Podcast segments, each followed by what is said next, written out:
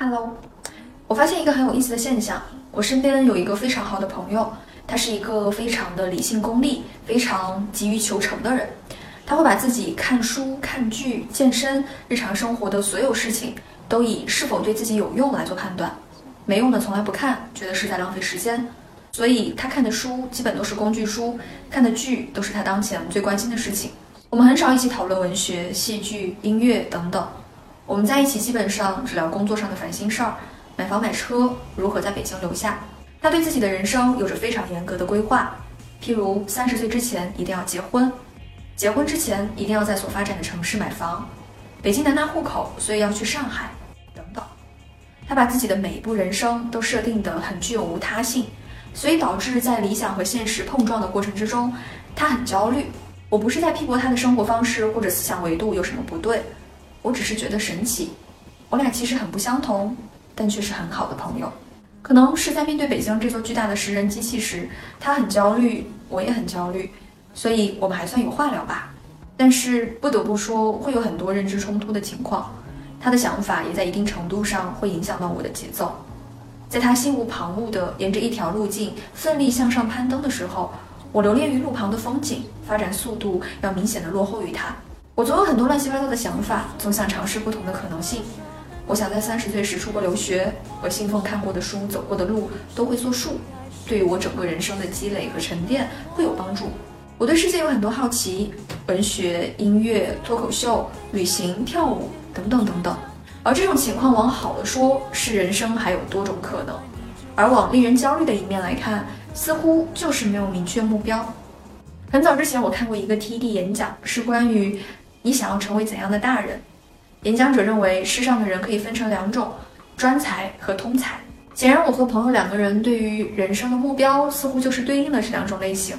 其实有些时候，我也会很羡慕那些在年纪很小的时候就确定了自己未来发展方向的人，譬如医生、舞蹈演员、运动员等等。如果他们本身在具有一定的专业天赋，那真的可谓是一条笔直清晰、如命中注定般的人生道路了。可以有那么多的时间去深耕钻研，在一条道路上努力的精进。而反观，如果这类的普通人总要跌跌撞撞，不断的试错摸索，兜兜转转和生活撞个满怀，吃过亏才知道哪些事情是自己不想要的。一把年纪了，好像才懵懵懂懂的知道人生方向，或许也有可能永远不会，永远不会如命运般的收到通往某条道路的使命召唤。你有拼了命的想要去做一件事情，不成功会死的那种吗？我没有，我好像很习惯于知难而退，在命运的大海里浮浮沉沉，随波逐流。发现自己没有天赋、没有资源、没有机会，就很识时务的放弃。只有在某些午夜梦回的时刻，会幻想着，如果坚持下去的话，会不会有什么不一样？如果自己但凡有那么多一点点的天赋，会不会更有可能去追梦呢？在某种程度上，这算是惧怕成功、不想努力吗？曾经看过一个北大女生在毕业十年后的经历回顾。她在北大读了两年法律之后，转专业去了相对冷门的中文系，并且一直读到了博士，中途又肄业，然后现在兜兜转转又重拾老本行，做起了法律服务。人生进度当然要比那些一开始就选择走法律道路的同学要慢得多。那这样算不算是走了弯路呢？她觉得不会。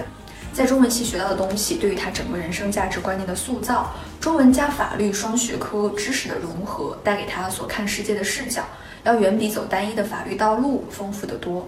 每个人的生命都像是一座楼梯，只不过有的人是直升梯，而有的人是螺旋楼梯罢了。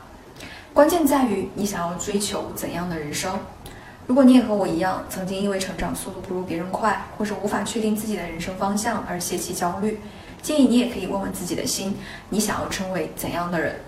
人与人之间有那么多的不同，兴趣、志向、性格、价值观，愿意为事业付出的努力，可以选择的路径等等等等，努力去追求生命的丰富度，而不只是速度，似乎也是一个不错的选择。希望你永远保有从一成不变的生活中跳脱出去的勇气，永远不会被世俗意义的成功捆住手脚，而放弃向内向外探索自己。天地悠悠，和而不同。一撇一捺，努力活出属于自己的人生。